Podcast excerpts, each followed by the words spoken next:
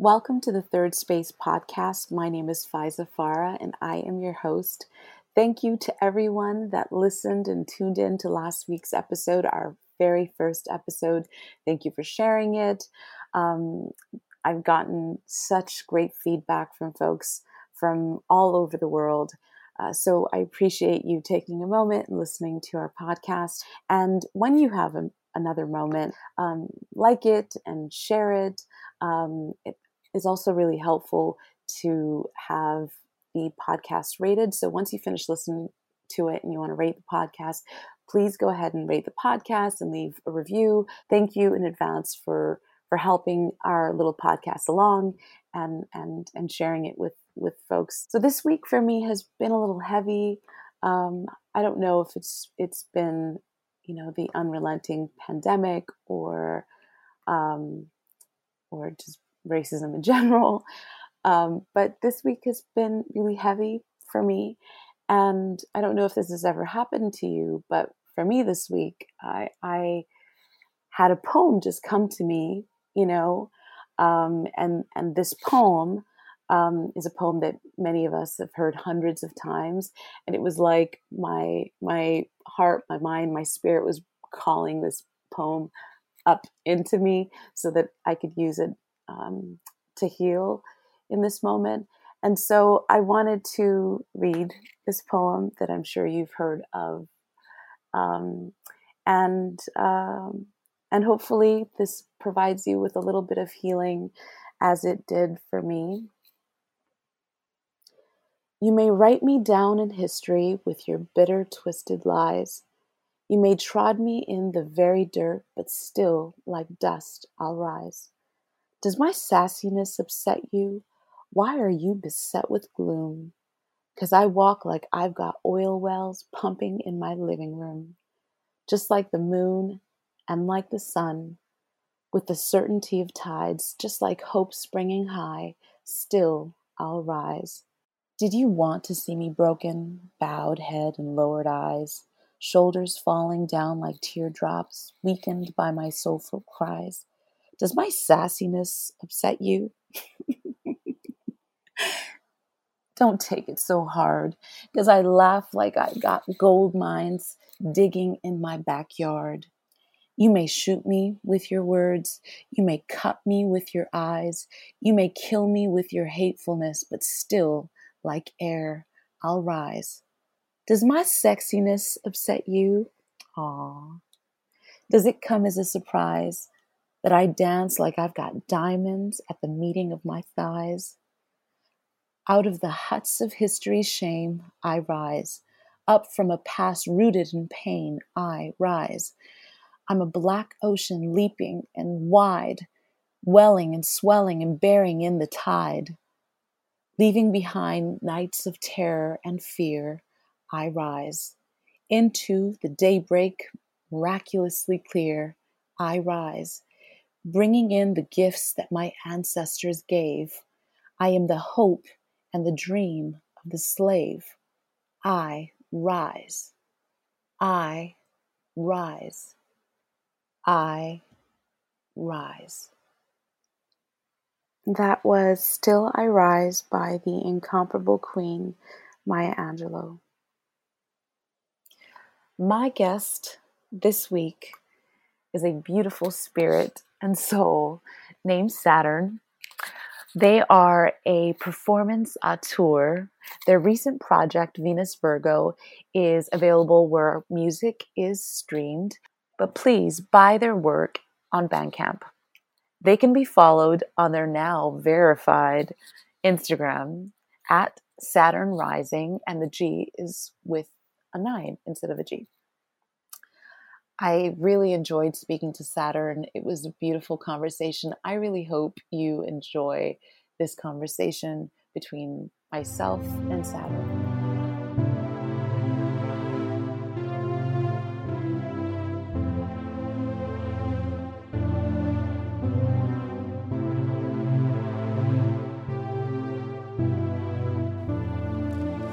Yeah, I know this shit's been killing me.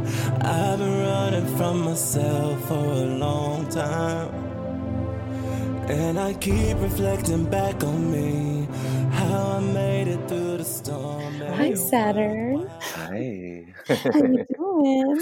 I'm black and beautiful. How are you? Same, I know. actually. That's a setup question. I'm like, I know you are, but what am I? I am so, so honored that you made some time so we could have a conversation. You are literally my second guest for this podcast. Um, welcome. Um, I guess, I guess let's get started at the beginning. Um, uh, we're friends, we know each other, but uh, for the listeners out there, where did you grow up? I am from the Bay all day, every day. Um, I grew up, I actually, um, I was born in Oakland, but like when people say where they're born, I'm like, but that was just for like a day or so, you know? like, so that don't really count. But I was born in Oakland and then I like, my family's from Richmond, California. So I spent a lot of time um, from like zero to seven in North Richmond, California, which is formerly the third cap- murder capital of the country. Mm. So, um, but you know, great people there, and I really learned a lot about survival and um, uh, finesse there because I also went to a white private school at the same time. So I got to like see um, the dualities and some like the, the dualities, the difference, and the similarities of um, each each place, and you know how many of the same people exist in both places. You know what I mean? Um, right. And then I moved to Hercules, which is a mostly POC suburb in, in the Bay Area. It's a little north of um, Richmond and Berkeley. It's like more towards Sacramento. Mm. And I think um, there is kind of where I like, I don't really know what I learned in in Hercules, to be honest, because I stayed in the house a lot.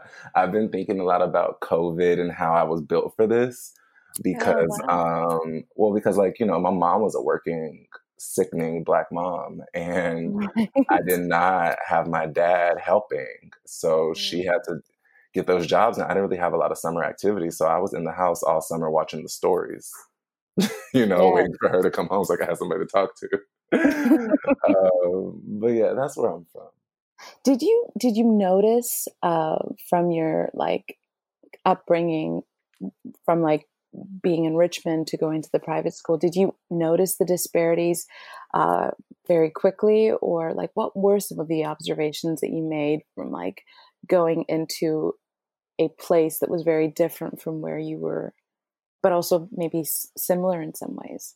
Well, I did notice the difference in money and opportunity. There was a lot of things that my friends were doing that I just didn't have concept of. Like I went to school, elementary school, with the girl that sang, "Mommy, wow, I'm a big kid now." Like she was my classmate and my friend, and she would be like, "Yeah, I'm gonna go do this," but she was like, you know, a whatever student. She wasn't that special or anything. But I think I knew because her parents had access that she just that was just something she could do because she wanted to. Um, whereas like, you know, I had to like beg my mom to take me to the all that auditions. They were doing like auditions for like a new season of all that. And just even the thought of my mom having to like show up for that. And I think about it from her perspective now. Because when I was a kid, I was like, just take me. But in her mind, it was like, I don't even know how to be around these kind of people. I don't know if they're going to ask me for money. Like just all these fears that we as adults fear of, of, of, like about taking certain chances um, I think I noticed that that was just something that I had to contend with at the time. And, um, but with similarities, I realized everyone has dysfunction. And I also realized that my um, Black neighborhood and um, family were some of the most loving people and best people in the world, especially considering um, circumstances. We, I didn't grow up around a lot of um, angry people. I didn't grow up around a lot of, um, you know, like no one really talked about my identity, but everyone like knew that I was different than them and still like showed me a lot of, you know, laughter and like kept me in the room. Like, you know, I never had to go away. I, I could be a part of everything. And that was just kind of like, I didn't really get that kind of loving vibe when I was at my white school. Oh, that's so interesting. You know, Which is like so like counter the narrative that we are told about how open and receptive and loving we are as a black community towards our our queer lgbtq brothers and sisters you know? Or yeah. non-binary. I mean i will say at the same time i did experience my first bouts of um, uh, homophobia uh, within the black community and i think it's it, it's it's funny because I think in the black community we have everybody has a cousin, a sister, a brother, somebody who is you know um, an LGBTQIA plus member of the community, and it's just one of those things where like you know if we're lovable, people will be silent about it, which is sad that we have to like have some sort of lovability, but or like you know be able to be lovable, but you know like and and and i also think that's what creates in a lot of us like the gift of performance right? Right. Because we know how to perform for love and we know how to perform right, for attention. So yeah to be seen. So i think where i did learn a lot of that love i also learned a lot of that like um that ability to like uh, either hide or work for it you know? Like i think that's like i'm so blessed to be a this is so funny to say but i'm so blessed to be a leo because i'm like okay you guys want me to perform in order to be seen and heard got it. Easy done. Now when you want to talk about me privately and, and like my emotions that's going to be a little harder because beyond lgbtqia we black people are really um, older black people, I will say, struggle with their internal vibe and their emotion, how they feel. So, right, right. Like five minutes in, and I didn't talk about. uh, well, yeah, I, I, I, I guess in, in in many ways you were kind of primed for the career you have now. Um, Oh, tell me about Saturn. When was Saturn born? Ew. Well, Saturn was probably born during a pay per view Spice Girls concert. yes. the one live in Istanbul. Um, yes. Um, uh, you know, I was obsessed with them. They were like freedom leaders to me. Um, mm that energy. I really feel like sometimes I think like were they like commissioned by the government of the world to like bring happiness? Because they really were all like who else has ever been like we don't care what you are it's about love you just got to give love to the girl next to you the boy next to you whoever you are love each other. Like there was never and then they all were different. So it was like whether you're like the 70s pinup or the baby or the sporty or the bougie or the black um, because I mean, really, you know what I'm saying? That was, that was the position. it was limited to one. Um, and she was scary. So. Listen, I was waiting for that part. I was like, do I say it? Did she say it? Who says that? but you know, like they really did provide a service of of of that, and I think I took that on as like a purpose in the world. I was like, you know what? I understand the need for that. I understand the need for ultimate acceptance on so many levels. And um, I just, my performance space for me around like being a kid just became about being this full being and being like that you shaped hole in the world. So, like when I was 10, actually, when I was all through elementary school, I used to draw these bodies, and usually they were nude. I don't know why. But at some point, I mm. drew a picture of myself and who I imagined I would be when I was 17. And that person had like long hair, all these piercings, a crop top, like just whatever I assumed I wanted to be. And I would say probably by probably around 17, like I started to like feel that vibe out. Like I was like, oh, I want to go to the clubs and turn it. And you know, like I just yes. it just all started to line up. And so I would say Saturn actually does have a birthday. They were born I think like in March of 20 of 2008 or something like that. And I just remember like dang, it's a long story, but I remember her going to a party for the first time. I was such a introvert when I was in high school. I never went to parties. and I went to the party. I went to a party for the first time, and I was I heard Saturn as a name going out of the door because we were all like, "Oh, we're gonna have fake names." And my one girl, she was like, "I'm gonna be Brianna," and then my other girl was like, "She's gonna be something Eva or something." And then I was like, "I'm gonna be Saturn." And they were like, "Er." And I was like, "It's cute. Like, follow, you know, go with me." so we go to the party on Frat Row in Berkeley, which is to say white frats, okay, Alpha, Beta, whatever, who else? Yes. And every person in that party was like gagging for Saturn. Like they caught the gig. They were just like, oh, okay, I get her. I see what's going on. And like, you know, boys were like, uh, can I talk to you for a second? And I was like, about what? you know? and the gag is at the time I was kind of lying uh, about who I was. Like I was like, oh, I'm like a singer. Yeah, I make songs. I think I had made like some demos, but I had done nothing with them.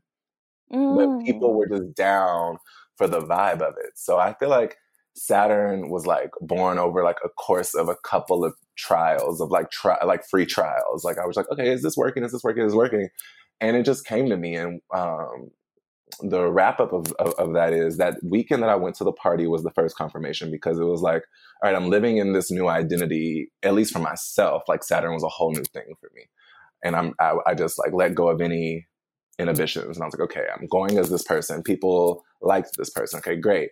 The next day, I remember there was a Saturn, um, or no, I listened to a Steve, I had searched Saturn as a name. And then the Stevie Wonder song Saturn came up. And some of the lyrics are I'm going back to Saturn, where the rings all glow, where there's um, rainbow something and orange snow.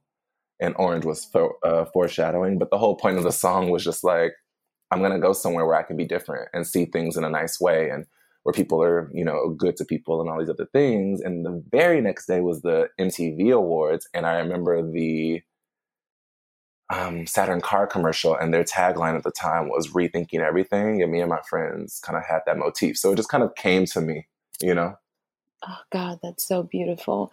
And just to think that like as as a child you're like drawing yourself, like drawing mm-hmm. who who you want to be.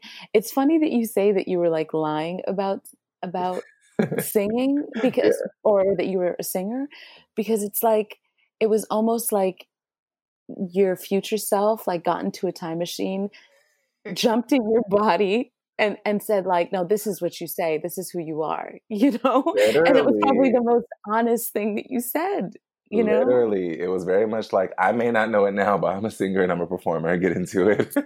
Oh yes. I love yeah. that. I love that because so many of us um, have like this there's like a little candle a little light inside of us that is like okay this is who i am. And and and we're so afraid that um, it's never actually going to turn into a, a, flame. And sometimes sometimes you're the only one that stokes that fire. And just to be able to to do that for yourself i think hearing that is so important for people. I'm so glad you you shared that. Um, so what have you been up to uh, during this like madness covid you said that you've been flourishing because you're you're used to being able to kind of manage. I, I feel the same way in the sense that like you know i i'm i'm an introvert that likes to be social and so i've been able to to do well. But even even for me it's it's it's starting to get um it's starting to get really intense. I guess not only because of covid and all that is so uncertain because mm. of it but but you know the state of of racism and anti-blackness as a kind of real global pandemic as well. Mm-hmm. so how are you? How are you managing? How are you during this time? Um mm, excuse me. Uh, i don't know if i am flourishing. I am pushing myself toward that. I think i mm-hmm. am i'm okay you know like i think in general you know, we, Black people have been experiencing this in various states for years, for decades, for centuries. And it, it, kind of mutes itself for a little bit, then it comes back up just like depression or just like, you know anything that is um cyclical and it's kind of sick that a man-made concept is cyclical because like depression is a clinical thing you know but Mm. um this concept of racism was invented um you know by one specific party and spread all over the world because anti-blackness is global. So um i'm okay you know because we've been through worse. We've been we haven't but i know our bloodlines have you know? And so i feel that when i read the books i'm like oof. When i hear the stories i'm like oof. I feel that i, I like know what that feels like because when people when we see these things on the news when we read these stories we're just like yeah that sounds about white sounds like it was you know Right. so being faced with all of that, that fear mongering is treacherous. Like it's just so scary to me. But um, I hate to say that we we're like I don't want to say we're built for it because it's fucked up. We shouldn't have to be, but it Mhm. just is like, yeah, you know, we're used to this, and um, I think the kid in me wants to see it go away because I just didn't think that this was the world I was growing up into.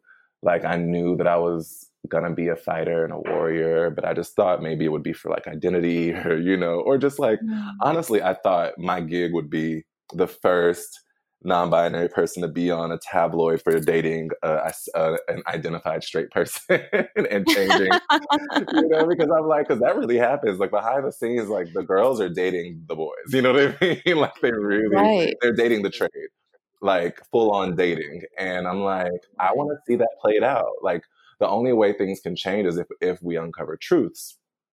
Um, but that's another conversation or or another moment in our conversation. But I've been Mhm. really good. I've been working. Um, as soon as COVID hit, I was putting out a project, and I was like, "Damn, how do I do this?" And um, I kind of paused at the beginning of COVID to see what it was, so that I could put out that project either in a smart way or just see, you know, how like how like we didn't know how to sell things during COVID at first, right? We were like, right. Right. how does that work?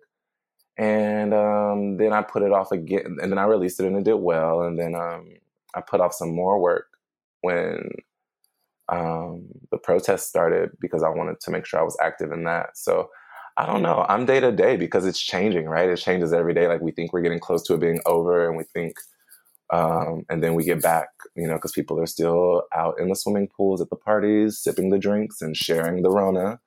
Right. So I don't know how I am, babe. To be honest, I'm sitting here and Right. room like, how are you, Saturn? like I'm like, I'm like you ask me and then I ask myself. I'm like, you ask you a question? How do you feel?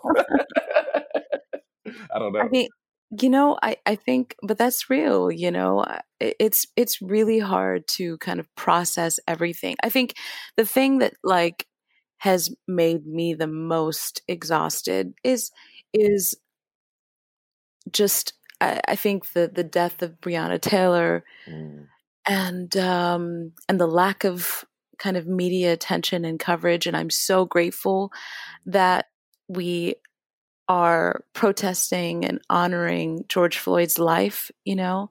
Um, and I and I just think about, you know, all of the cis black women, the black trans women that that die and we oftentimes don't know their names or or they kind of fall uh kind of eh, you know in the background and and we we see their images maybe and then that's it. There's no accountability and and and their lives just kind of get lost. And and when i think about that when i sit with that you know it's it's it's hard to to how do you answer how are you doing you know? And and and i guess um i guess the the, the question that i have for you because this is something that has been kind of occupying my mind it's like you know there's so many kind of w- white allies that have now suddenly woken up to to to this as a as a crisis. And there's something that's really exciting about that but then there's also something really maddening about it.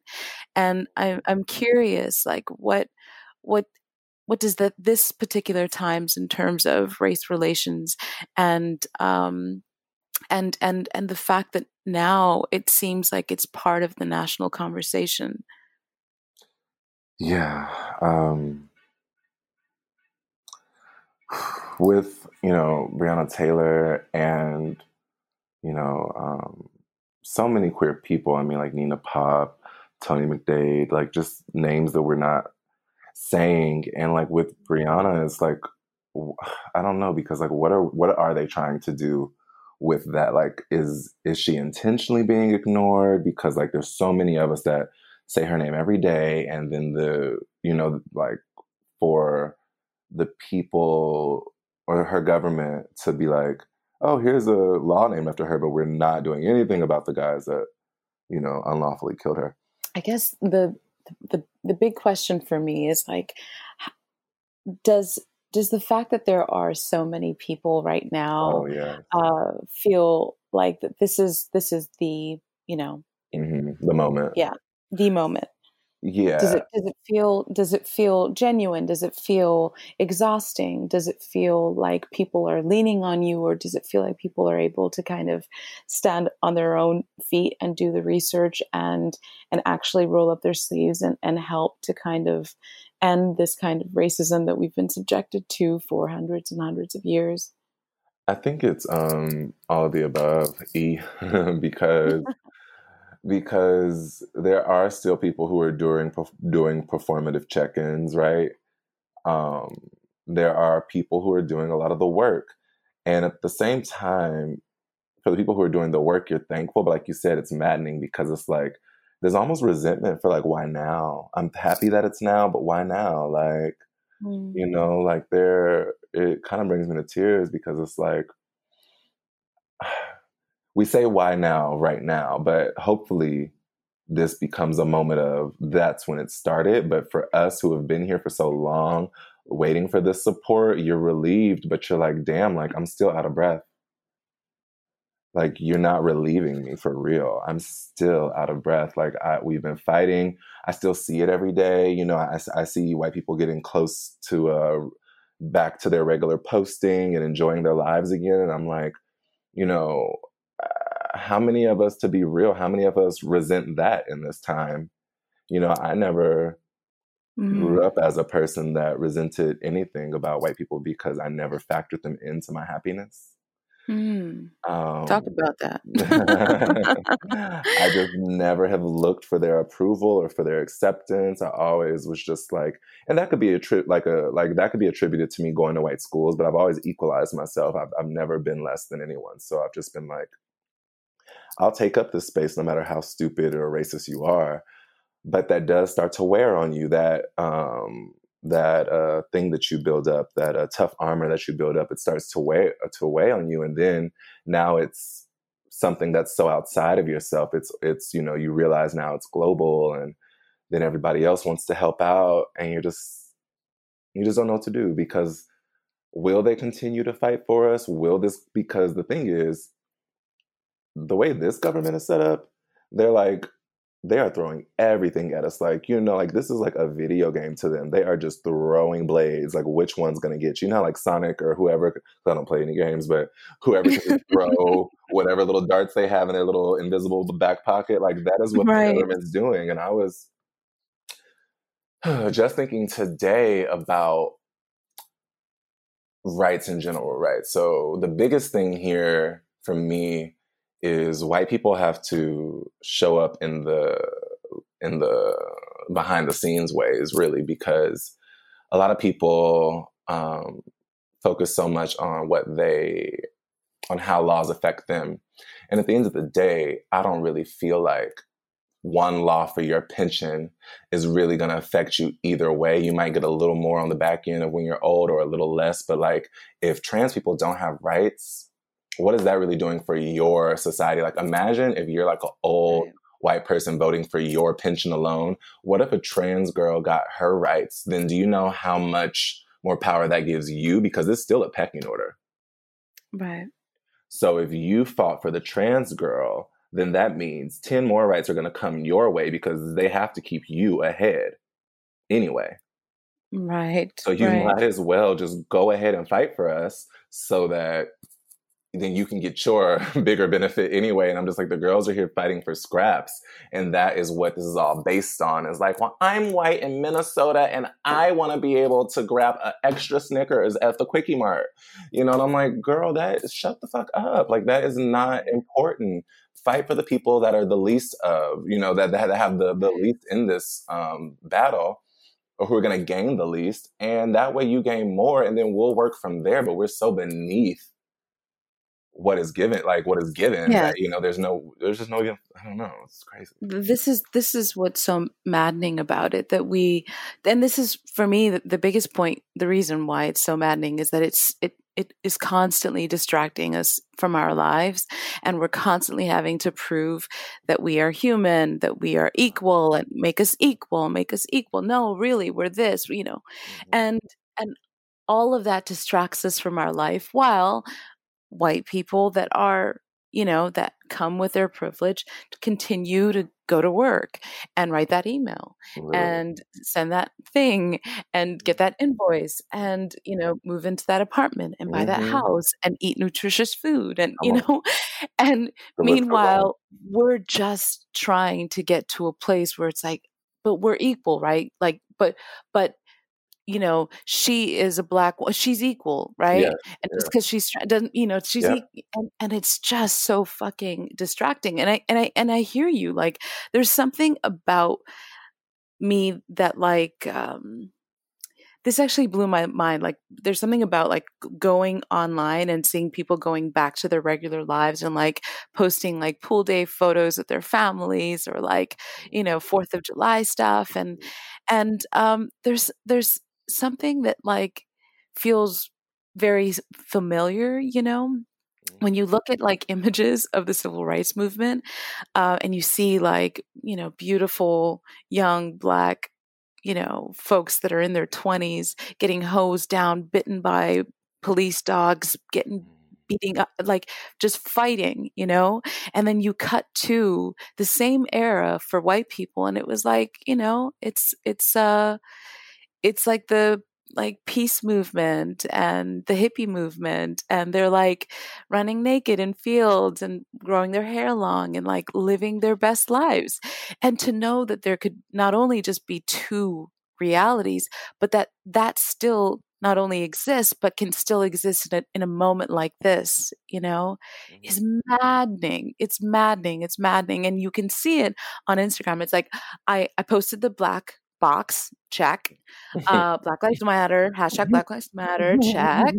Uh, i called my one black friend check made them do all the heavy lifting check. And you know i'm i'm tired you know? I am tired you know? And um and you're tired of doing that for for a week you know? And literally and, and just imagine just imagine how we feel. Just imagine how we feel you know? And so it's important like for me to think about like what is that what is what does reparations look like? What does peace of mind look like on a daily basis? And also what does resistance look like? So i guess that's my question to you like what does resistance look like on a daily basis for you in your own way I mean, for me, it is what life is. It is my continual um, presence. You know, I think Juliana Huxtable said, "What's the?" Someone asked her. Um, she's a amazing um, black woman, trans black woman, uh, queer black woman, DJ, like artist, concept, living enigma. Like she's amazing. But someone said, um, "What is the nastiest read or shade you've ever given?" And she and she just simply answered, "My existence." And I was like, yes! Um, because that's what it is, you know, like I don't even know anything else but to like, you know, stay in these hoe spaces, which is like these white hoes, because I'm like, like, and, and like, you know, to all my white friends, none of them have bucked at my language. None of them have ever batted one eye at the way that I describe things because, like, you know, as your grandma says, like, I wasn't talking about you, you know, but a hit dog will holler. Right. right, right, because right. Uh, because to me like the actual resistance and fight is theirs because if they are not comfortable in a world where black trans bodies are mutilated or discriminated against pick one you know because those are the options. And some exalted you know some exalted but for like you know poking and prodding you know let's see how this works in our society. Um but i think it's for them to stay rebellious them to stay focused on making sure that their fathers and their sisters and their brothers and their mothers know that they don't like this shit, that they don't want to see a world like this, and that they stay on each other's necks about it. Leave us alone, but stay on each other about it because reparations is con- is continual. Um, equality, fight for equity and equality is continual. Like you said, people go to their office, they write their email, they move into their apartment. Have you asked your landlord how many black people live in there? How many queer black people live in there? Have you asked why not? Have you asked, oh, I know someone who's looking for an apartment. Do you guys have um, low income here so I can tell someone to come get them a, a space to live? You know, like, the, like, are you making sure that the spaces that you're in look like the fight that you're fighting for? Because a lot of times it's like, oh, I donated my money. Let me watch the episode of The Simpsons. No, bitch, donate your money. and then make sure that you know the halls down the hallway got some cable in order to watch The Simpsons too. Like, make sure the girls are eating the same food, the nutritional food that you're eating. You see a black girl in line at Whole Foods, buy her food. Yeah. Because you can. You can. You can. You know, it's just little things like make go out of your way. To me, it really the slogan should be give up your lives. And I and I like it because it's very dramatic and I'm a very dramatic person when it comes to like messages. I'm like, let me just give it to you harsh and then we can unpack. Give up your lives because if you give up all your comfort, you'll still be comfortable, I'm certain. Like, you know what I mean? Like if you give like if you willingly give up all these things, no one's actually going to take away your privilege and your home and all these other fucking things because that is the way Right. our life is set up right now. Well, maybe your kids won't benefit from white supremacy the way that you have, um, but they'll still benefit from it in the generation after that. But we're starting something so that we can start teaching the generations after us how to act with each other. Well, and the the great benefit for for their children is that they get to be finally divorce themselves from the illness Come of on. whiteness. Because it is a fucking illness. Like, I, girl, I say that black people need free therapy, but white people need mandatory therapy. Because why is you like that? you know what I mean? Like, what is wrong with you? Friend, why are you like that? Yeah, like, sit on down. I ain't even mad at you. I know you just said nigga, that's fine. What the fuck? okay, like that don't even affect me like that because I'm not you you don't have no weight over me like that. But what's wrong with you? You know what I mean? Like, why you gotta say stuff like that? You okay? Like that's really like Right. like that's really what it is. Like what in the mental illness is going on here? Is it undiagnosed?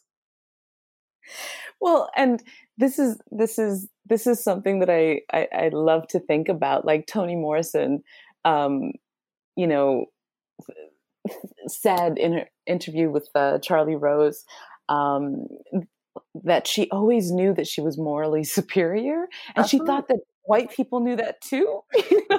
And they do. Like it wasn't like it. It you know that that if you need to if that the only way that you can feel strong and powerful and tall is that you literally stand on someone's neck and and and so she just as has have- has always known that she's morally superior i guess i've always walked around with the energy of knowing that i've Mm, always been morally superior because I've my joy, my sense of self-worth, my sense of dignity isn't tethered to the suffering of any being, yeah. you know. And and in fact the exact opposite is is is is what my being is tethered to that that all beings feel free that that there is peace in all of our hearts that we have the things that we need and and i'm attached to those things. So i can't even intellectually spiritually understand how someone could walk around saying crazy shit to like you know all the Karen stuff. This is what I love about the culture right now and how they're like full of internet assassins, you know, because if we actually waited for a court system to get these people or you mm-hmm. know, it just wouldn't happen, but this this this this this crowd that we have right now is able to just kind of execute in the in the best way. But anyways what always tickles me about these karens is like you know they have this like sense of deep deep deep entitlement like what are you doing over there are you spray painting on on a neighbor's wall do you even live here? That kind of, I've never ever, can you recall one time you've ever walked up to someone to ask them what they were doing? I've never even given a fuck. That you didn't even know? You know what I mean? Like, I've never even been like, listen, I don't know if it's a symptom of being black, because then we can unpack that too, but I think it was, you know what I mean? But mind your business. I mind my damn business. But literally, but you know, like when you mind your business, but you care a little bit. Like I'm gonna give an example about, about my black grandma. Growing up, she used to, now now my grandma, just to give context, is um, you know, my my my, my grandfather is, is is darker skin. My my grandmother is you know, like I guess a little caramel, but and like she has, and I hope she never hears this, but she has a little bit of you know some of that shit that you know lighter skinned grandmas have from that age. She feel a little superior, or whatever. And I'm like, oh, that's right, stupid. Right. But, but, but but you did get you a dark man, so I'm gonna give you that. But she used to stop at people fighting on the street and just sit and watch. And this is like a, you know what I mean? and, like, and look, now I'm like, you got a little bit of Karen in you, Mimi. Like, what?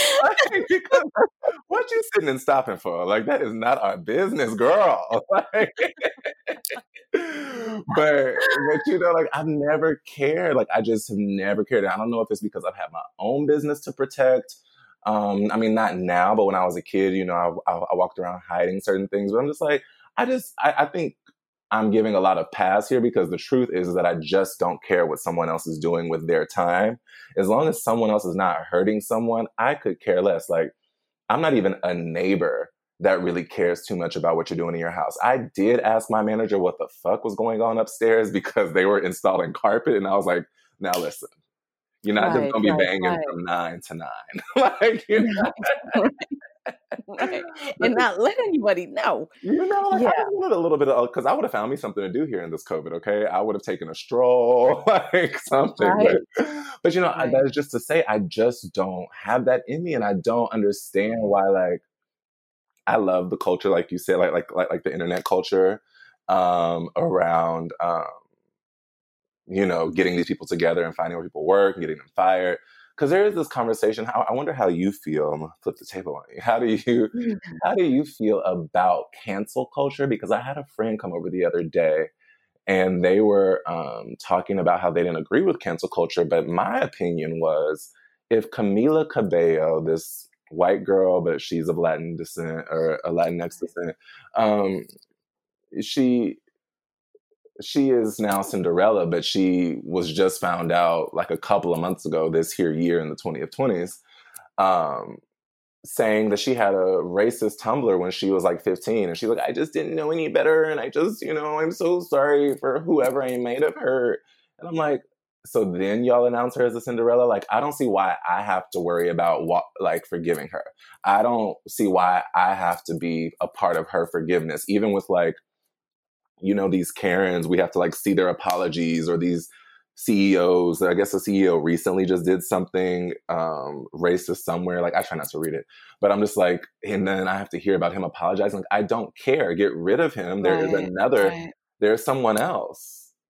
Certainly. I mean, there's there's a hundred thousand other people mostly that are women that probably have not gotten the opportunity to be the CEO of his company, but probably should. You know, like there are millions and millions of other people that that don't have racist Tumblrs in the past uh, that you could put on you know that that are beautiful musicians that we need to make space for i I, my feeling is this like i feel like we do need to have as much like grace and forgiveness for people that like honestly have made a mistake and have then lived a, a life that that honors the the the knowledge that they were able to acquire when they were 15 or 20 or 25 or whatever. But but when there is no evidence of of of that shift in your life and so you can say like i'm not racist and like every board member at your company is white or uh, i'm not homophobic and you know the, the as soon as like you know someone thinks that you could potentially maybe kind of be queer is like it's like somebody like calling you like Hitler or something, you know. Mm-hmm, mm-hmm. All of like to me, it's like it's it's it's changed behavior that I'm I'm I'm looking for. And right now, like this this whole thing about cancel culture, I think is kind of I don't know. I feel like it's important that we be honest. I want to know what people are thinking. Mm-hmm. So I don't want for people to edit themselves into a place where I feel unsafe and I don't know who to trust because I don't know what your real thoughts are. So so give it to me straight, you know, whether you're homophobic, racist, uh, you know, misogynist, let, give it to me straight so that I know this is these are the people that I uh, am around, you know, or that or that these are your views, you know. Um, but I do think that that people need to be mindful of the things that they say. It's oftentimes, you know, folks that have been given some kind of privilege, whether you're a white man or a black man, and suddenly someone is telling you, no, you can't say that. No, you can't occupy that space. No, back the fuck up. You can't do that. And and it seems like such a violation. And and the attack, of course, they give to people that attack them is like, oh my God, you guys are just so delicate. Oh my God, you delicate flowers. Like, come on, like just like, you know, Mhm. Get some tougher skin. Like the world isn't me- made to be like a big, like comfy, like fluff of whatever to make you feel safe. Yeah. But as soon as you attack them, they're like, well, no, wait a second. I get to say whatever I want to say.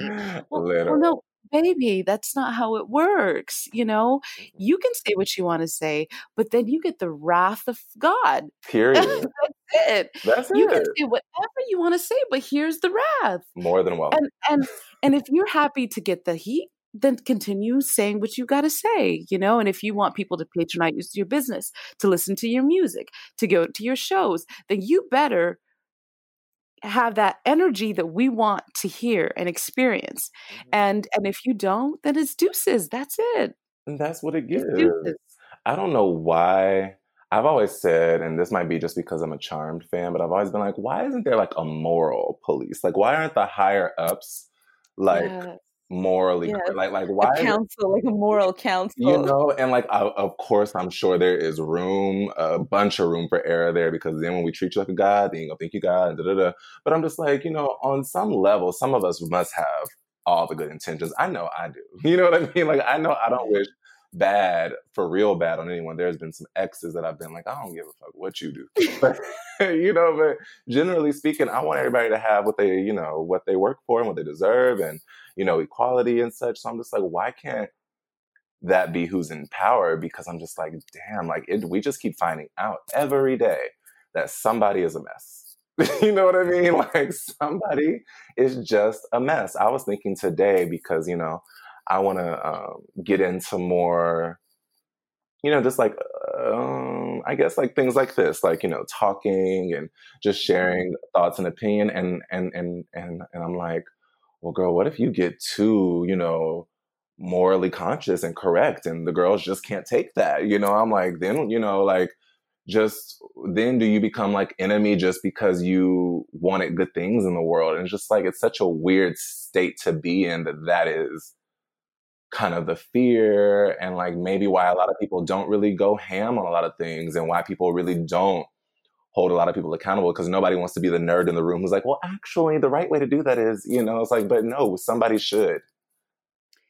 Yeah, yeah. I I say I say you be you be that 100% version of yourself because we need it. You know, that's the thing. Like, it is such a blessing to be someone that is fully like actualized and and you know has agency and is able to to think and feel and and and speak with such clarity. And so, if you got that in you, that's a gift. And and we share gifts. You know, so Hello. for me it's like you got you know you got to you got to let that energy out and also for the people that are intimidated or what you know with that energy then then they exit that's it you know I, I i love i love being able to to to quickly you know empty out a room of people that have like no care for me. I don't want to be in a room where I feel like I'm amongst friends only to find out that no, actually, uh, you you don't have love for me you know so if mm-hmm. i if i can do something that's a litmus test mm-hmm. that clears the room then then i'm i'm here for that um, you know mm-hmm. the truth of the matter is well people will love it and will love you more for it you know yeah it's that thing like um i do this more often than not, but it's always like people will be like, "Did you just meet that boy? Why were you acting like that?" I'm like, "Girl, because if you show him you crazy, he can then decide if he gonna be around or not. You know what I mean?" I never lied to you. I, I never, never lied to you, baby. Okay, now look, I, it's funny. I just op- I, I had like a I don't know if I can say this because of COVID, but he said he was he didn't have the COVID girl. So I had a little so I had a little date the other day, girl. I didn't know it was a date. Oh Lord, he gonna hear this child. Okay. It was a weird situation. But he came over and I was trying to make a quick breakfast. And I a quick breakfast for me is bacon, egg, and grits. And so I was cooking real fast and girl, the grits splattered on my wrist. and oh, no. I have the biggest boil on my hand now from the grits. Oh but as soon as I splattered, I, you know, he's like, I'm here. I'm like, oh shit. So I'm at the door with the ice pack on, like, hi, how are you? He's like, what happened? I was like, oh, I just like burned myself making grits and I cut my finger earlier too. Hold on, give me a second. My hair is all messed up because I wasn't ready yet, you know? I'm like, well, he gonna have to figure it out, you know? so if you make that, you know, just be who you are and let people decide, but be a good yes. person, hopefully, and let people decide, you know, get rid yes. of the bad ones. yes.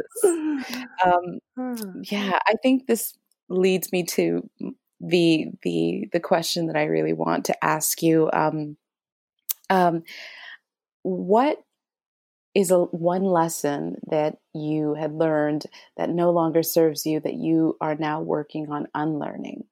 Ooh, a lesson. Yeah. And just while you think about that, the reason why I ask you is is and I and I ask all of the guests th- this particular question is because there's just so many things that we spend so much time like so much knowledge that we acquire and the younger versions of ourselves are always like overly confident about the things that we think we know. And then you you grow and then you realize like oh my god that thing that i thought like for example what you were just talking about um you know a younger version of myself would have been like, no, you let that person meet your ambassador, the perfect person where the breakfast is already on the table. And then they're going to walk away like, oh my God, I just met Fiza. And she had the grits, she had the bacon, she had the, you know, uh-huh. and it was all perfect. And her hair was perfect, you know. And, and now it's like, no, I want you to get it raw. And if you like it raw, then you're gonna like me, you know? And this is and and and I'm gonna know you like me, you know. But I had to unlearn, I had to unlearn that like give it to them packaged and perfect and per- and pretty, you know, mm. to, to to to get to myself, you know. Yeah. So what what what's something you've had to unlearn? So uh, that has a that's like three points. So I just released a project called Venus Virgo, and my Venus is in Virgo astrologically, and Virgo Beyonce Michael is a perfectionist. Um, you apply that to your love life, and you become an analytical lover. You know, you want to. Um, Virgo, I think, is like the most feminine sign or something like that, and it's like you know, femininity goes with nurturing and all these other things, blah, blah, blah. Because I find that a little crazy to say because some, you know, some feminine energies are not nurturing and that's fine.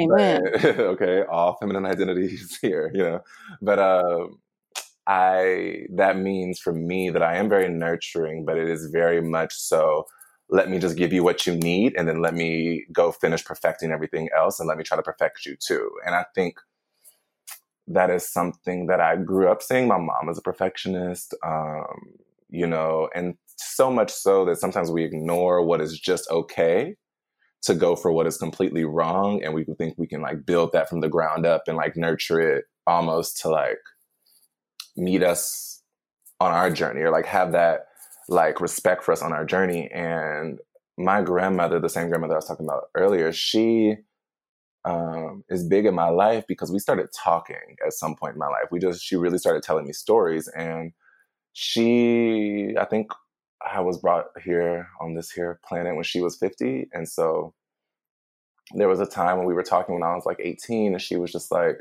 I wish I was never so worried about being perfect. You know, like I don't really have friends who know me as myself. They know me as perfect Audrey. I'm the girl who is beautiful and ready to go at all times and looks good and has the money to do this and you know the kids the family the house and all these things and not knowing all the things that go on behind those doors because when people know about you i i, I think in black families overall but i know in mine when people think that you're perfect there's no room for your mistakes. And i think what i'm still learning is that I have to have room for my own mistakes and hold myself accountable for those by letting other people in on those. Because if I, I, spend so much time trying to put up these facades for other people, then I won't have time to fix that for myself. And therefore, it'll never be fixed. And I'll be 50 something, or I'll be in my later life telling my grandkids, don't be like me, like she was.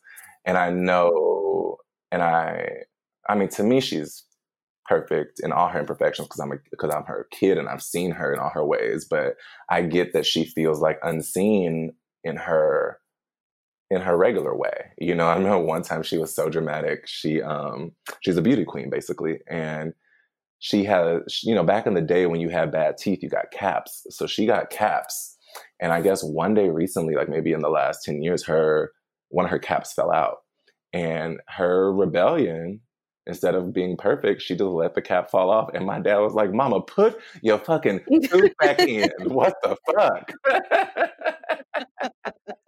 but I felt her. She was like, No, I want to be imperfect. Look at me, you know? yes. Oh, that's so sweet. so so I think that's something that a Leo like mm. me works on, and then especially in love, because my prayer when I was younger, you know, people talk about Ciara's prayer. What did she pray? My right. prayer was. Why is she holding it so close to her chest? Anyways, right. yeah, tell us. But secretly, they they they they need to know what you prayed, girl, because you got it going on too. But um, yeah, you know, yes, claim it. Um, so my prayer when I was younger was, God, I can just have fame. I don't need love. And fame wasn't about the fame, but it was like, okay, I want to have something in the world that makes me important for my art and for all mm. these other things. But I did that because I didn't feel like I could have it when I was a kid. I felt like it was off the table for me because I was queer, because of my identity, and because of just my system of how I operated. And mm. now I'm trying to operate in a love space where I am open to these things. And these are just things that that's something that I actually taught myself. The perfectionist thing was passed down to me, but I took it on and said, I actually don't need anyone to love me. I can just, you know, make it on my own. And that is not true. Love is essential, whether it's friendship, whether it's intimacy with a partner, whether it's all of the above, whether it's a child, like, you know, like having a kid, or whether it's like, you know, just whatever wherever you source your um, wherever you put your love into actually because that's what i really realize. It's not about taking love it's about putting your love into something and i think that goes back to the venus virgo thing for me is like i'm learning i do have the capacity to put my, my my love into something but i also have to receive it and receive it as it is. I cannot nurture it to what i want it to be. It will be what it is and i can share space with it and that is something that I have to mutate in order to understand because all of my being is about what makes me comfortable and like what I want to do and da da da. And now I have to learn how to share that. And I think my friends have taught me that. And I think intimacy with a partner will teach me that. And I know ultimately a child will fix that because you ain't really got no room to be trying to like argue with a child about what love looks like between like you know what I mean? Like the child's like, I don't care. Here's this. I'm throwing it at you. Pick it up. You know what I mean? Like, you know, you got to roll with whoever your children are. And so I just, am now allowing myself to have that journey. And I know that's very normative journey. I think because a lot of people resist that, especially in queer communities, but I think it is possible for me, and that is something that I do want to um, offer myself to. And I think I'm unlearning the idea that I couldn't have that. So. Mm.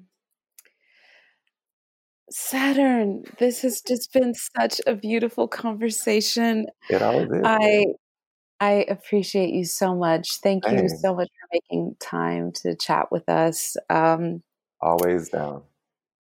Uh, and so, for the folks that are out there listening, if you want to follow Saturn and um, and all of the dope work, uh, your IG handle is at S A T U R N R I S I N, and then the number nine. Yes. Um, I love you. I, love I you appreciate you so much, and um, I can't wait until this like COVID thing goes away, so I can come to LA and give you a big hug and hang out. Mm. And um, I mean, I'm trying to go to Paris, so yes, come to Paris.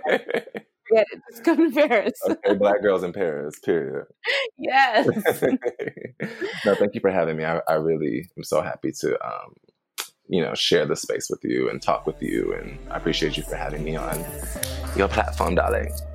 Yes, thank you. Thank you. Thank you.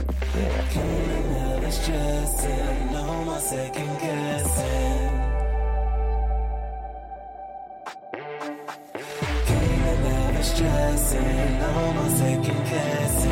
Getting off the floor, walking toward perfect ending stressing, no second guessing.